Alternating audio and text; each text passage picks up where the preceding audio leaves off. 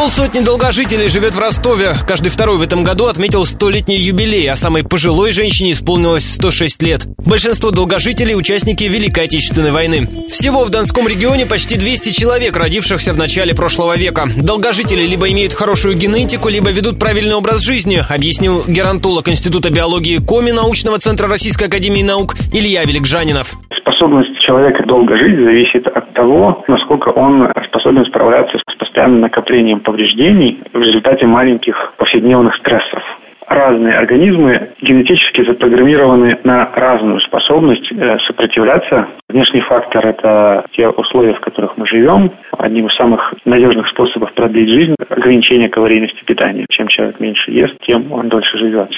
Ученые всего мира пытаются разработать лекарства от старости. Например, бельгийцы недавно выяснили, что люди, принимающие метформин, лекарство против диабета второго типа, живут дольше. Возможно, в будущем на его основе сделают таблетки, так называемые геропротекторы, которые позволят стареть медленнее, рассказал директор биоинформатической компании iBinom Андрей Афанасьев скорее всего, начиная с какого-то возраста, нужно будет его постоянно пить, изменяя дозировку, и это будет приводить к тому, что человек будет лучше сохраняться. Геропротектор, по идее, должен направлять наш организм по пути а, нетравматичного старения, что мы вроде как стареем, но функции свои не теряем. Понятно, что его возможности все равно будут ограничены. В лучшем случае мы будем стареть так же, как стареют самые долгоживущие долгожители.